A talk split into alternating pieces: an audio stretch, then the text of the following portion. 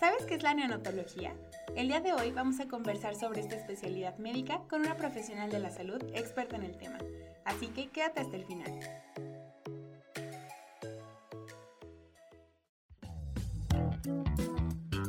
Bienvenidos a Health Radio, el podcast donde destacados expertos en diversos campos de la salud humana abordan los temas que más te preocupan y los que tienes curiosidad de conocer a fondo. Health Radio, el podcast de la salud. Hoy tenemos como invitada a la doctora Samantha Moreno Herrera. Ella es pediatra con especialidad en neonatología.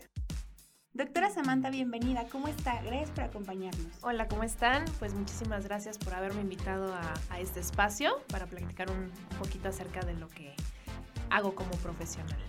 Para empezar, me gustaría que nos contara un poco de su experiencia profesional en el hermoso mundo de la pediatría. Ok, pues yo, yo soy originaria de Durango, Durango. Yo me formé como médico cirujano en Durango y posteriormente vine a realizar aquí la especialidad de pediatría en el Hospital Infantil de México Federico Gómez. Y después de terminar pediatría, inicié mis estudios para la subespecialidad de neonatología en el Instituto Nacional de Perinatología eh, Isidro Espinosa de los Reyes. Y aquí también estuve trabajando, tuve la oportunidad de trabajar un periodo de tiempo como médico adscrito. Entonces, pues es básicamente como mi formación profesional a lo largo de mi carrera profesional. Muy bien, y entonces cuéntenos, ¿Qué es la neonatología y qué hace un médico neonatólogo? Bueno, pues la neonatología es la rama de la medicina que se encarga, eh, pues ahora sí que del cuidado y tratamiento de las enfermedades propias de los neonatos. Los neonatos, eh, por definición, son aquellos pacientes que van de los 0 días, es decir, desde el nacimiento, hasta los 28 días aproximadamente. Y eh, pues obviamente como neonatólogos, pues nosotros estamos capacitados y entrenados para resolver cualquier complicación que se pueda derivar del parto, de la cesárea, si los bebés tienen ya algún problema que se desarrolló inútero, pacientes prematuros, etcétera. Bueno, todos esos problemas eh, que conllevan los bebés al momento del nacimiento, somos nosotros los que los resolvemos, básicamente. Qué interesante, doctora. Y entonces cuéntenos, ¿en qué se diferencia un neonatólogo de un pediatra? Pues bueno, la neonatología se especializa principalmente en este periodo de tiempo, como bien lo dije, que va desde el nacimiento a los 28 días. Y eh, pues obviamente los neonatos, los pacientes neonatos son muy diferentes a, un paciente pediátrico e incluso los pacientes pretérmino o prematuros pues son también muy diferentes a un paciente que llega al término completo, ¿no? Al final del embarazo. Entonces, eh, pues básicamente sí hay muchas diferencias porque no se manejan igual, obviamente los pacientes Conlleva mucho mm, conocimiento de padecimientos respiratorios, malformaciones congénitas, o sea, ya más especializado el, manejo, porque los pacientes son muy complejos. Obviamente en pediatría también hay sus pacientes complejos y para esto existen otras ramas de, de la pediatría que tratan estos pacientes, pero en sí la neonatología es exclusivamente para atención en el periodo neonatal. ¿Cuáles fueron los requerimientos para hacer esta especialidad? Pues obviamente para ser neonatólogo tenemos que ser primero pediatras, son tres años de formación como médico eh, pediatra. Tenemos que hacer un curso de reanimación neonatal, ese lo tenemos que hacer cada tres años para poder certificarnos y también tenemos que estar certificados ante el Consejo Mexicano de, de Neonatología para poder ejercer nuestra práctica, pero en sí básicamente es eso. Entonces, doctora, dígame, ¿qué patologías tratan los neonatólogos? Bueno, eh, obviamente los neonatólogos somos los que recibimos a los bebés. Obviamente también un pediatra puede recibir, siempre y cuando se trate pues, de un paciente con bajo riesgo, que por demás pues, no pueda llegar a presentar alguna complicación. Y nosotros como neonatólogos pues nos abocamos también más a la parte de los prematuros, es decir, los pacientes que nacen pues antes del tiempo esperado. Eh, se cataloga como un paciente prematuro aquel que nace antes de las 37 semanas de gestación. Entonces pueden nacer tan pronto como las 27, 28 semanas. Y es ahí cuando nosotros pues entramos ¿no? en, acción. son pacientes de muy alto riesgo, pacientes muy complejos que tienen alto riesgo de complicaciones por la prematurez que conlleva este, pues ahora sí que estos pacientes. La patología respiratoria es la más frecuente sobre todo en pacientitos que nacen eh, prematuros, porque pues bien sabemos que sus pulmones todavía no están bien desarrollados. Patologías pulmonares que requieren pues manejo avanzado, ¿no? Con ventilación mecánica, sobre todo eh, algunas malformaciones congénitas, ya sea malformaciones cardíacas, defectos de tubo neural, malformaciones neurológicas, alteraciones que nosotros llamamos cromosomopatías, que son síndromes, pueden complicar mucho pues la evolución y el pronóstico de los pacientes pues en sí, o sea, todo lo que se relacione, como te digo, al periodo este, perinatal, intolerancias a la vía oral, tapones de meconio, que es cuando los bebés no pueden evacuar, pero en sí lo más son las patologías este, respiratorias, son lo que más frecuentemente vemos. Y doctora, ¿por qué especializarse en medicina neonatal? Eh, me di cuenta que pues la neonatología es una parte muy bonita, sobre todo de la rama de pediatría. O sea, a mí me encantan los niños, pero en específico poder ayudar a los bebés desde el momento en que nacen, para mí era muy importante, porque pues ahí, o sea, en ese momento inicia todo, ¿no? Entonces, pues va a influir en la vida de, los bebés. Entonces, pues a mí me llamaba mucho la atención empezar desde cero con los bebés para irlos guiando, ayudarlos a que alcancen su máximo potencial, su máximo desarrollo, pues me interesó muchísimo, sobre todo los bebés prematuros, son pues un mundo, ¿no? Y pues son de las poblaciones más vulnerables en la medicina, precisamente los, los pequeñitos. Entonces, pues verlos crecer, verlos que alcanzamos las metas, el desarrollo, etcétera, pues es como muy gratificante. Por supuesto. Entonces, ¿los neonatólogos trabajan solos o qué otros profesionales de la salud ayudan en esta hermosa labor de atender a los bebés? Bueno, no, no, obviamente no podemos trabajar solos porque siempre vamos a tener un equipo multidisciplinario que nos ayude con estos bebés, dependiendo de la patología o de la complicación que se derive al momento del nacimiento, si ya es una, condición preexistente en el bebé, pues obviamente tenemos que apoyarnos de varias especialidades, neurología pediátrica, gastroenterología y nutrición para el tema de la nutrición en estos bebés, a veces neumólogos, eh, terapistas, eh, medicina crítica especializada en el recién nacido, también hay una alta especialidad en esto, cirugía neonatal sobre todo, también el equipo de enfermería que pues nos ayuda muchísimo en las terapias, ¿vale? Porque ellos son las que pasan la mayor parte del tiempo con los bebés e incluso ellas también se especializan en, en enfermería neonatal, entonces deben de ser personal capacitado porque como te digo, estos pacientes son muy complejos de tratar y se necesita de un equipo multidisciplinario para poder lograrlo. De igual manera, trabajo social nos ayuda muchísimo en la parte de ver las condiciones socioeconómicas de los papás, cómo está la condición en cuanto al tratamiento, eh, ahora sí que problemas sociales que presenten los papás y ver la manera de ayudarlos, porque pues también se tiene que tener una red de apoyo para, para apoyo a, a, los papis. Ahora sí que todo lo que conlleva la administración, etcétera, todos los procesos que se llevan a cabo cuando tenemos un paciente, pues ahora sí que hospitalizado. ¿Y en qué medida los avances en neonatología han permitido reducir la mortalidad neonatal de estos bebés? Bueno, la neonatología es una, pues ahora sí que una ciencia que ha avanzado muchísimo en las últimas décadas. Antes de la década de los 60, pues los bebés morían eh, muy rápido, sobre todo, como te digo, en condiciones este, de patologías respiratorias, porque pues no había la manera de cómo tratarlos. Un parteaguas muy importante que tuvo la neonatología, y esto es como cultura general, fue cuando nació prematuro el hijo de John F. Kennedy, que fue pues, un presidente muy famoso de, de Estados Unidos. Su bebé nace a las 35 semanas y presenta una patología muy frecuente que se llama síndrome de dificultad respiratoria. En el síndrome de dificultad respiratoria, pues básicamente nos falta una sustancia en el pulmón que hace que funcione de manera adecuada. Entonces nace su bebé, obviamente pues solamente se le dieron pues cuidados generales y fallece. ¿Por qué? Porque precisamente pues esta sustancia que faltaba en su pulmoncito pues no la podían sustituir con nada en ese momento.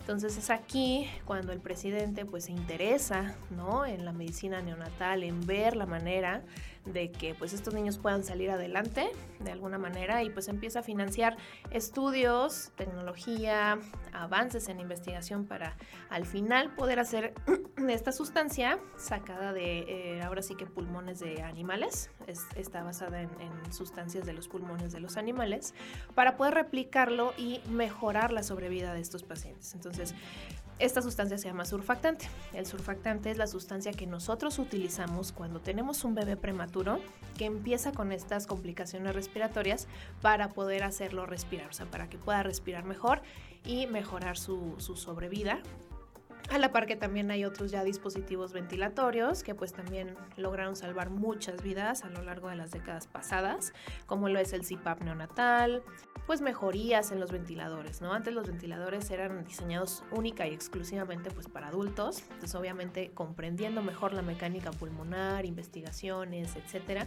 se han mejorado estos aparatos que pues permiten ayudarle al neonato a respirar mientras él logra hacerlo de manera espontánea.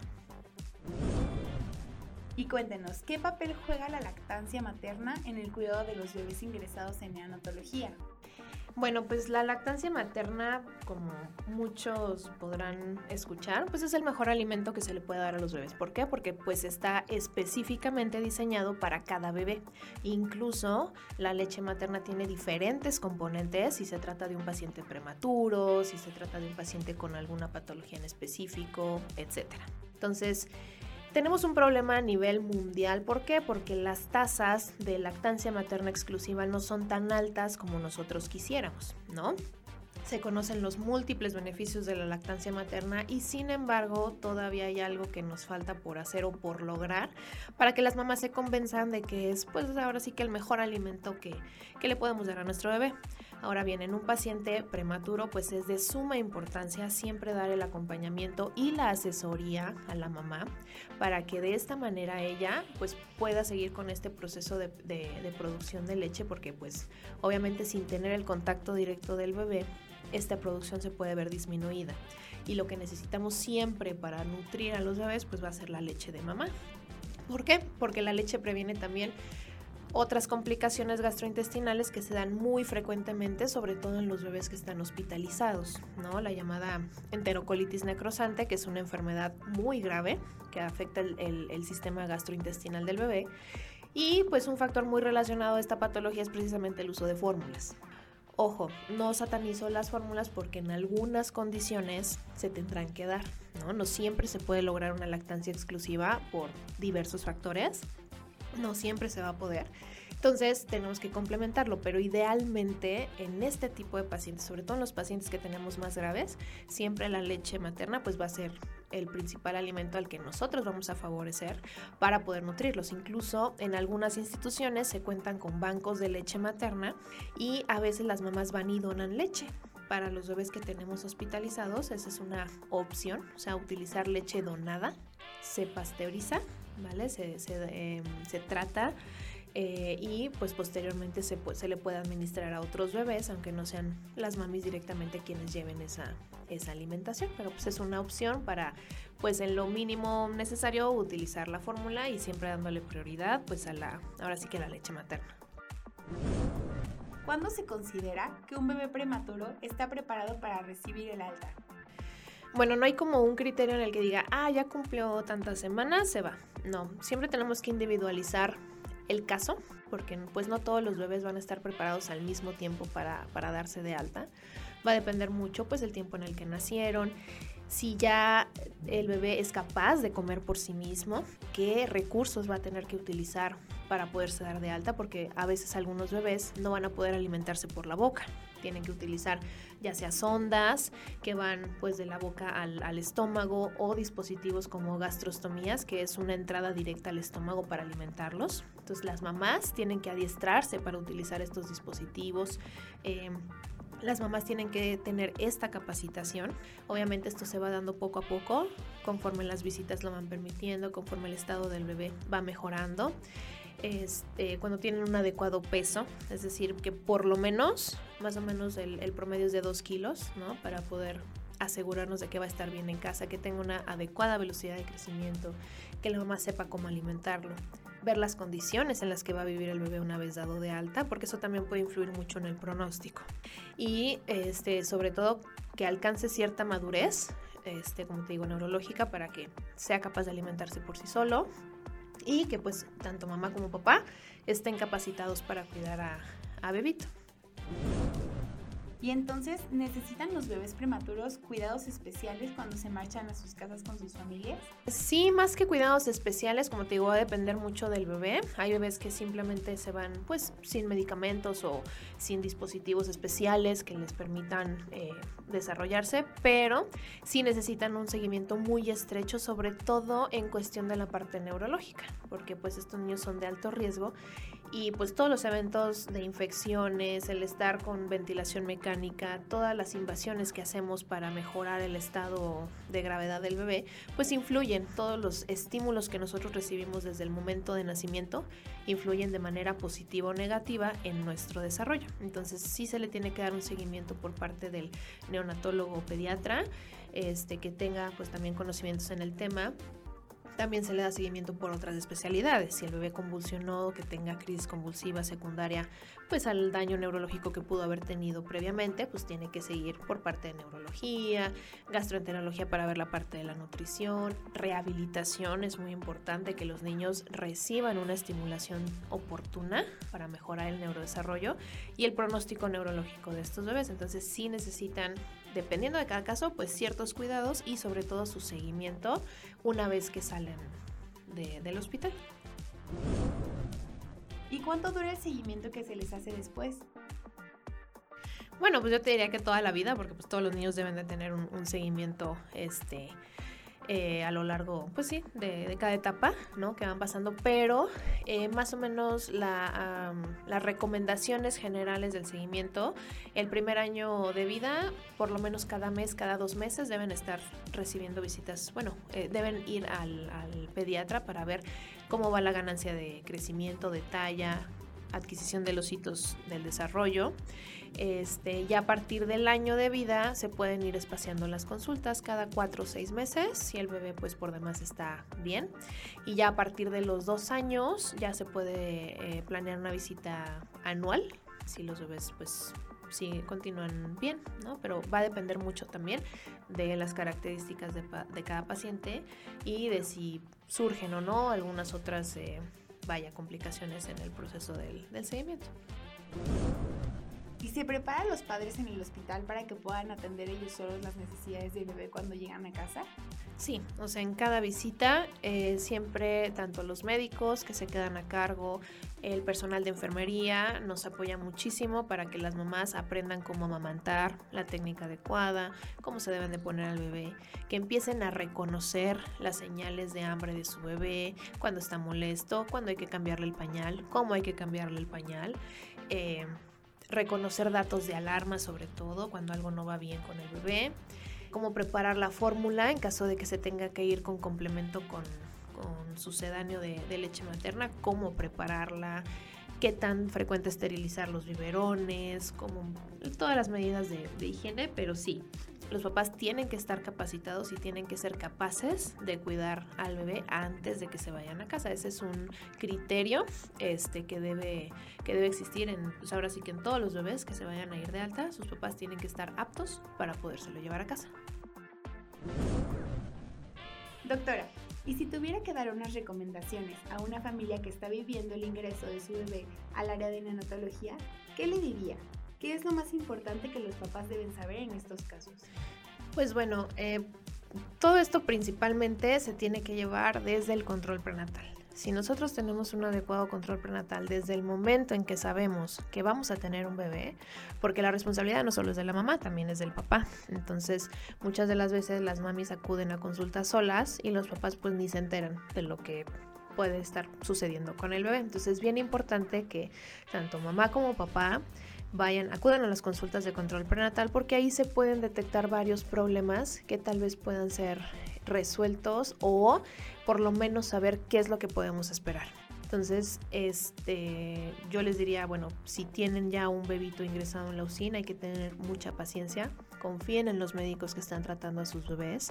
¿Por qué? Porque pues va a ser como una montaña rusa, ¿no? Va a haber altas, va a haber bajadas pero eh, pues todo siempre va a ser en pro del bebé para su máximo beneficio. Habrá ocasiones en las que se haga todo y a pesar de eso pues sea un resultado malo, pero eh, sí las mamás y los papás pues deben de recibir acompañamiento, ¿vale? Siempre en todo momento por parte de psicología, de psiquiatría, porque pues siempre se vive un duelo, ¿no? El no poder llevar a bebé a casa al momento de que nace, el tener que estar separados, o sea, sí implica que las tasas de depresión postparto pues se incrementen, ¿no? Sobre todo cuando tenemos un bebito pues ingresado que está grave, que no sabemos qué va a pasar. Siempre las mamás deben de, recibir ese acompañamiento y no solo la mamá, sino también la red de apoyo de la mamá. Y si no tiene una red de apoyo, pues conseguirle una red de apoyo en las que ellas pues puedan estar eh, tranquilas y seguras de sentirse acompañadas y, y apoyadas, porque pues los bebés que nacen muy prematuros pueden tener estancias muy prolongadas, meses incluso, o sea, dos, tres meses, dependiendo de qué tan prematuros sean, dependiendo si desarrolla o no alguna complicación. Entonces, pues sí es bien importante el acompañamiento, como te digo, desde que se detecta el problema hasta que se resuelve. Y doctora, ¿qué recomendaciones o qué le diría a aquellos médicos que quieren especializarse en la neonatología?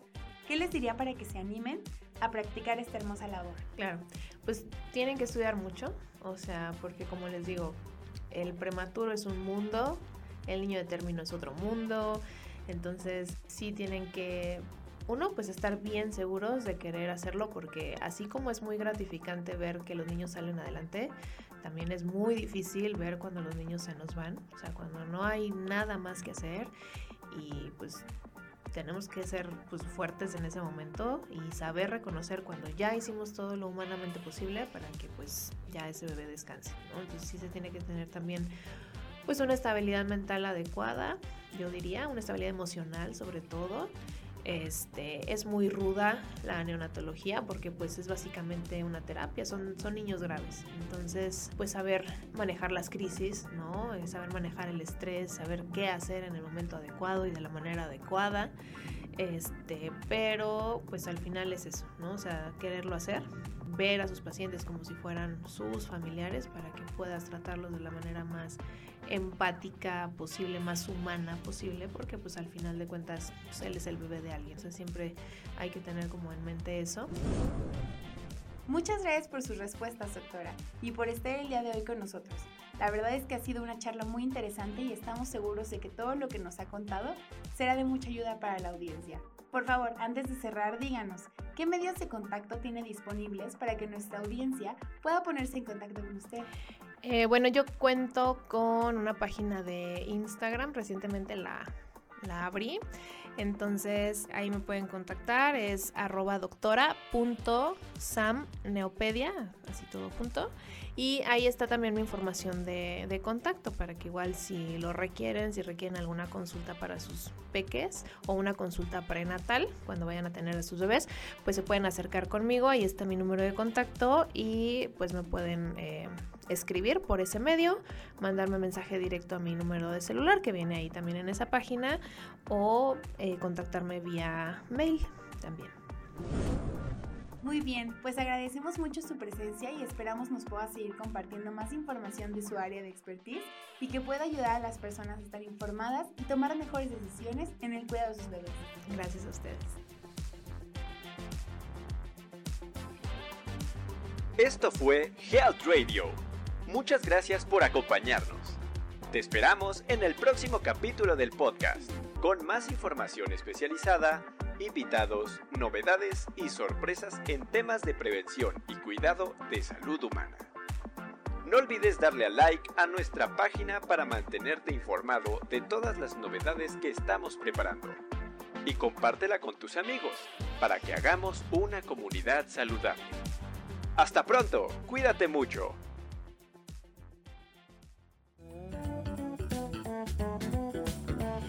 Health Radio, el podcast de la salud.